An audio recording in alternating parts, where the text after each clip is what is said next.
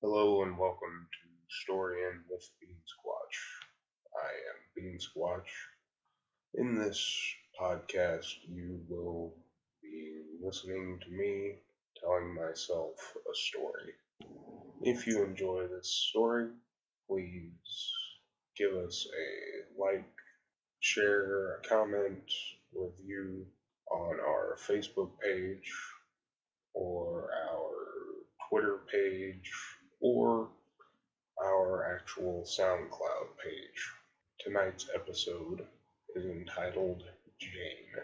Jane stared out of her window at the rain that had been coming down for days. She watched as the rain ran rivers down the side of her window. She sat and she stared out and she thought her nine year old girl thoughts. She thought about riding her bike. She thought about the fact that it had been raining for what seemed like forever. And she thought about her favorite TV shows. She thought about how nice it would be to actually be able to go outside. As she is sitting there thinking these thoughts that a child is wont to think, she noticed a boy riding a bike out in the street. Uh, it was not quite what you would call raining buckets, but it was raining a significant amount. The boy was running lazy circles outside on the road, not staring at her house, but he did seem to be waiting for something.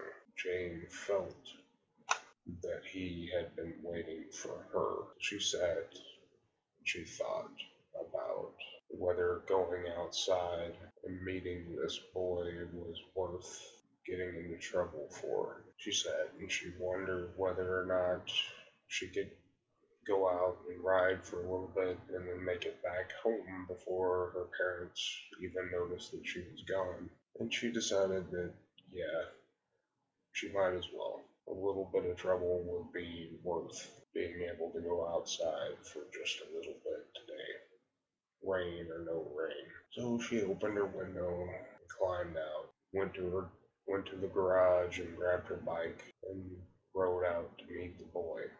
The boy started to ride down the road away from Jane, never getting too far ahead, but not really letting her catch up. so she rode after him. They rode through town. There weren't very many people out at that point because it was raining and the rain had been coming for days and it somewhat dampened the spirits of the people in town. they ride down Main Street. They ride past the grocery store. They ride past the little gas station. They ride past the town hall and the library, and all the people that see them know that this is Jane Mardet, the daughter of the reclusive Mardets that live on Cherry Street. The ones that never really get out and they don't come to any of the town functions. And they see her pass, and they know that she's kind of a strange child because they've heard from their own children that she is a strange child. Mostly keeps to herself doesn't really participate in class, doesn't really speak to anybody. So they see her pass, and then she just sort of rides out of their thoughts as they go about their daily lives. Jane follows the boy through town and then on the road that leads out of town. And she sees him pull off into the gravel lane that leads to the town graveyard. She stops. She says, I I'm not allowed to go to the graveyard. Mean, doesn't say anything, but he beckons. She says, I, I can't. I will. I can't. I'll get in trouble. My parents have told me that that is where the bad people go to do the bad things. and I, I can't, I'm not gonna, I can't get in trouble like that. so, it was nice to meet you. Uh, I have to go home now. And she pedals off back toward her house in the rain. And she looks back once, and the boy isn't there. Later that night, she has mostly forgotten about the boy. Later that night, she has mostly forgotten about the strange boy who didn't say anything that she had ridden her bike with today. She is again sitting in her room, watching the rain running tracks down her window. The rain that seems to mirror the tears that are coming from her eyes. She had gotten home, and her parents had definitely realized that she was not in her room. They asked her where she had been, said that she just wanted to get outside for a little bit. It was so boring. Just sitting in their just sitting in her room. And they asked, Well where where did you ride? And she said, I rode down Main Street and I went you know, a little bit out of town and I, I kind of stopped before I, I, made it all the way out of town and I turned around and there's a graveyard uh, driveway. And at that point, her mother became very, very angry. We've told you repeatedly you will not go to that graveyard. That is where druggies hang out. That is where the junkies hang out. That is, do you want to get kidnapped? Do you want to get killed? And that's when her mother had hit her the first time and continued to hit her as she, her mother, explained all the reasons why she should not would not go back to that graveyard. And she said, now, with her face stinging, her arms and her legs, and she looked out the window, all thoughts of the strange boy had left her mind. The only thing that she was thinking about now was that she was hungry and knew she wouldn't get any food, and that the only thing that she could really do was to lay down and hopefully her parents would be in a better mood in the morning. So she laid down, wincing at the bruises that were beginning to show on her arms and legs, knowing that she would not be going to school tomorrow, and that her parents would call the school and let them know that she was ill. And she laid down closed her eyes and drifted off into a fitful sleep.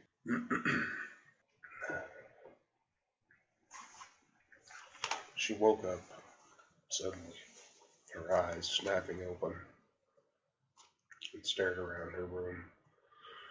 She knew that she had heard something. She didn't know what or where it had come from, but she definitely I heard something that caused her to wake up, and she laid in her bed, staring around, knowing it wasn't one of the sounds of the house. It was something different, something alien. She stared around for a few minutes and decided that she must have been imagining something. She slowly closed her eyes, and just as sleep was about to take her, she heard Come, her eyes shot open. Her come, Jane. Play. Jane, come. Jane. Jane was somewhat of an imaginative child, but not one prone to hearing voices. And she laid in her bed and she stared around because she knew that the voice was coming from somewhere. She looked and looked and she heard Jane, come play. Jane. She looked. She noticed on the wall looked like a light coming from beneath her bed. She wanted to cry out. She wanted to call for her parents, she knew that she had a very small chance of them being in an overly comforting mood if she were to wake them up.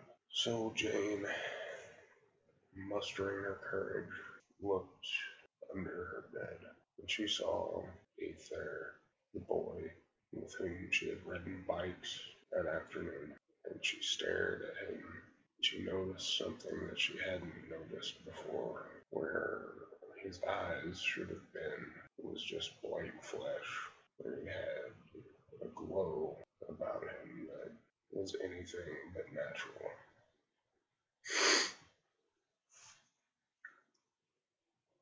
She sat up in her bed after seeing the boy, held herself tight, and told herself that there was nothing there, there's nothing there, there's nothing there, there's nothing there. And then she heard Jane.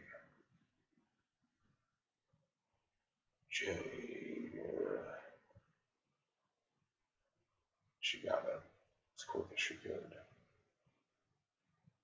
ran out of her room, made her way to her parents' bedroom, where she stopped because she could hear her parents talking. It was not, the voices did not sound happy. They didn't sound like if she went in there that they were going to be pleased to see her. Her father said, I just, I can't, we cannot do this again.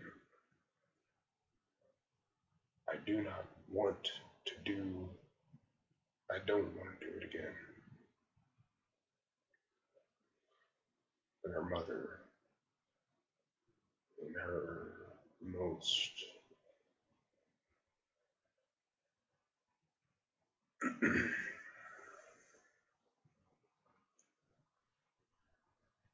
and her mother, in her most reasonable seeming voice,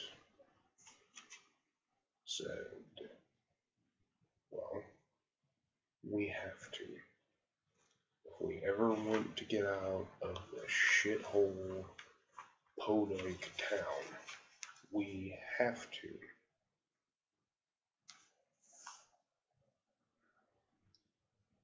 You knew whenever we adopted this little bitch that this was the plan. You knew how this was going to go. And you know what? I've noticed you seem to get a little soft whenever it comes to her. Father says, you know, I didn't get soft.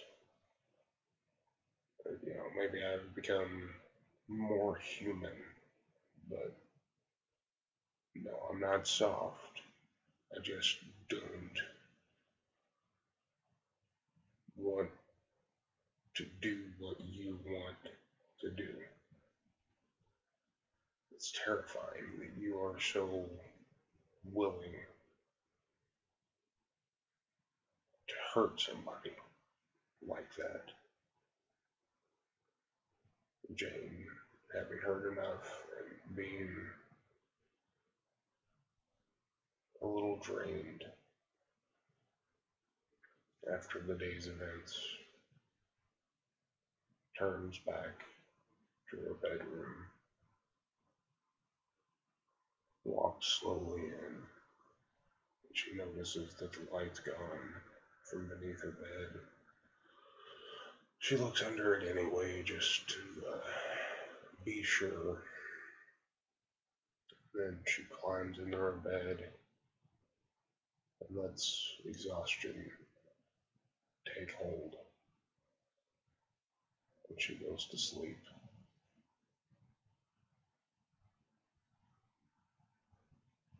In her dream, she meets the boy again. Only now he has eyes where they should be. He says, Jane,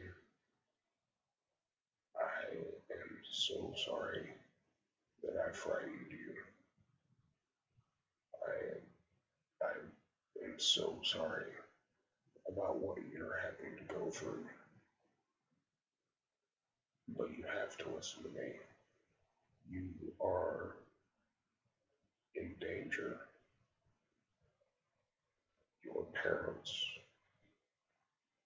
are going to hurt you. You have to get up.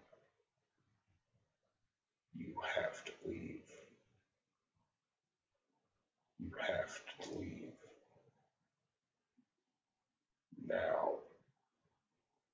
Her eyes shoot open again, and she can see that it's just becoming light outside. She sits up in bed. She looks around. She can hear her parents moving around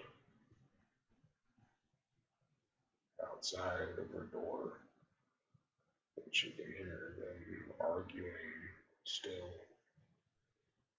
Her father saying, There has to be some other way that we can do this. There has to be. We can't this this can't be the only way for us to get out of this fucking town. Her mother saying, Well, if you don't want to do it, I will. And I will make sure that anything that happens gets placed solely at your feet. And everything that's happened before will be squarely on your shoulders.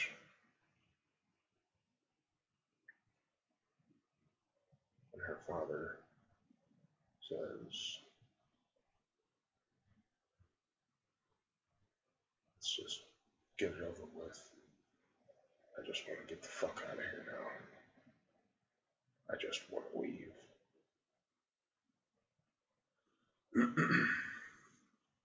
Jane can hear her doorknob start to turn.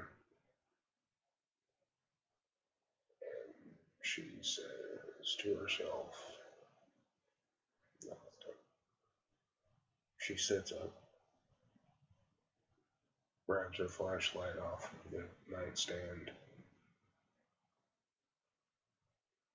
runs to her window, opens it, climbs out as quickly as she can, and jumps on her bike.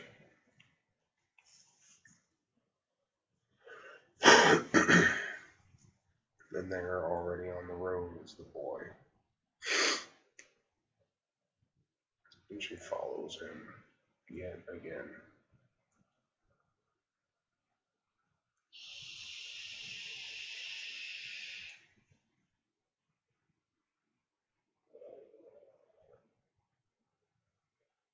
But again, they head out of town. They head through town, out on main street, past all the shops that are closed for the evening, past gas station, past the town hall. And they make it once again to the gravel lane that leads to the graveyard. Only this time she follows the boy. The strange boy with no eyes. She follows him in. And he heads very directly to one row. He swings his bike in. And he takes her down the row to one gravestone in particular. He stops. And he points. Says, Look, Jane. Look. She looks down. She lights her flashlight. It started getting light, but not bright enough to see by. And she reads the name. And she reads the name again. Comprehension begins to dawn. The name on the gravestone is James Mardet. She looks. She sees some resemblance to a face that she has seen in the mirror nearly every day that she can remember. She asks the boy, Are, are you my brother? Are we are we related? And the boy nods once slowly.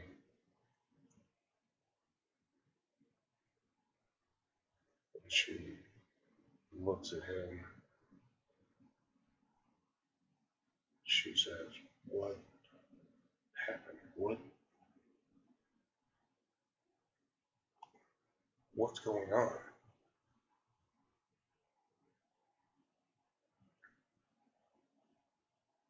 And he turns. And she realizes she hadn't seen one side of his head. As he turns, she can see that most of his hair is gone, scalp is gone, and it looks like it has been caved in. She sees that and she asks the boy, What happened? Boy says one word Mother. Jane stops, stares. She can feel the tears welling up in her eyes. And she just can't believe it. There's no, she can't. This, this is obviously still part of her dream.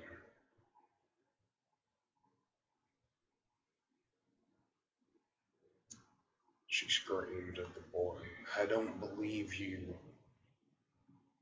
I don't know who you are or what kind of joke you think you are playing right now, but I don't, I do not believe you.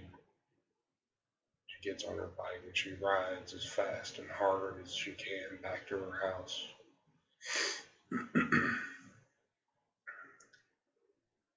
she pinches herself and she's not dreaming. She runs inside and she sees her mom sitting on the couch and her dad sitting in his chair. Jane says, Mom, Dad, I, I'm sorry I snuck off again, but. And her mother just looks at her and smiles. It's, it's okay. Why don't we get you back to your bed and tuck you in and you can get some more sleep. You, know, you don't have to go to school today. And Jane immediately knows that something is amiss. But she just doesn't know what to do. So she lets herself be led into her bedroom where she gets into bed and her dad leans down to give her a hug and she looks at her mom her mom is holding a rag down, clenching and unclenching by her side. And she noticed that her mother's smile has turned into something else a grimace of hate, an unbridled rage as she stares at her daughter.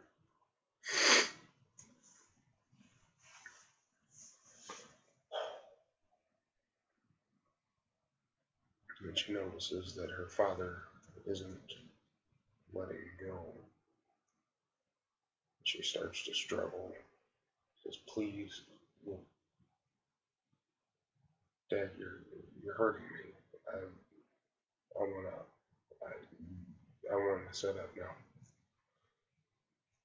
Your dad just it's okay. It's okay. It's, it's okay. It'll be over here. It'll be over. Don't worry. And her mom and her mother starts to walk towards her with the rag in her hand. She's leaning over, says, We're finally getting out of here. You little bitch. We are finally not gonna have to worry about you anymore. Oh, God. Freedom. It's just a sniff away. She begins to raise the rag to Jane's face. Jane pushes her head back against the pillow and she struggles harder and harder. And then she hears a voice. Says, Stop. And she feels her father loosen his grip slightly. Her mother pauses. Let her go. Her mother's looking around, her grimace becoming a look of surprise and fear. Her mother scans the room, wondering made that sound. She said, What the fuck is going on? She looks at her husband. She says, Is that you? Are you trying to puss out? Are you trying to scare me into not doing this? And Jane's father says, That wasn't fucking me. What the fuck? What? What is going on here? Let her go. And Jane sees the glow coming from underneath her bed.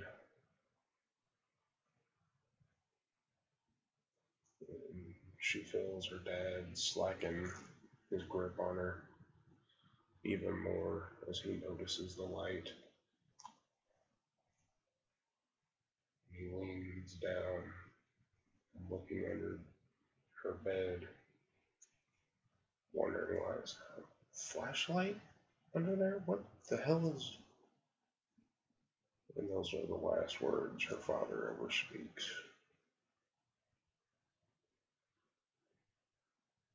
Is there's the softest sound like a pen on paper. And her father stands up, a look of bewilderment on his face. And blood begun, begins to run from the wound in his neck.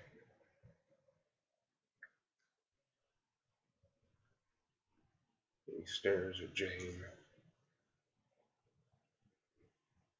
tears streaming. And then he falls to the floor, gasping as well as he can for breath. Jane's mother stops and looks around, completely thrown off by seeing her husband with a hole in his neck. And she drops the rag and spins around and begins to make a dash for the room. spins around and makes a dash for the bedroom door. One of Jane's dolls somehow mystically flies and catches her feet and she falls to the ground. Jane's mother turns and looks and sees crawling towards her the shade of her dead son, James, crawling, slithering from underneath Jane's bed. Where his mouth should be is just a row upon a row needle sharp fangs, whereas fingers should be talons, razor sharp tips. And James Mardet sets to work on the woman that killed him. Jane closes her eyes and covers her ears against the horrific sounds and sights that she has just seen. She cries and screams.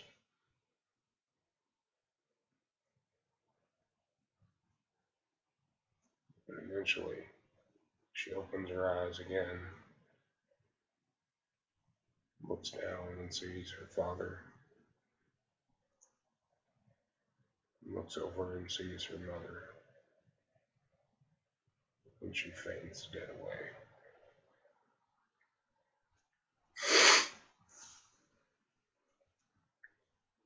She awakes to the sound of beating on the front door. In her shock, she simply gets up steps over the lifeless corpse of what used to be her mother and answers the door.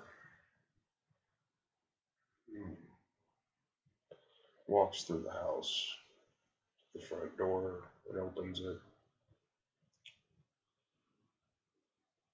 And there stands the sheriff saying, Hey, are your parents home? And Jane just points down the hall. The sheriff looks down there and sees the two people laying in the bedroom, surrounded by pools of blood. And he runs in, calling on his radio I just got to the Mardet house. It's a bloodbath. I don't know who called that in, but they were absolutely right. This is. I don't. Oh, God. Jane walks out to the garage, gets on her bike, and begins riding down the road before the other police show up. And she sees Jane. She sees James as she's about head past the graveyard. And he nods at her. And she just keeps riding. And she rides like she will never stop.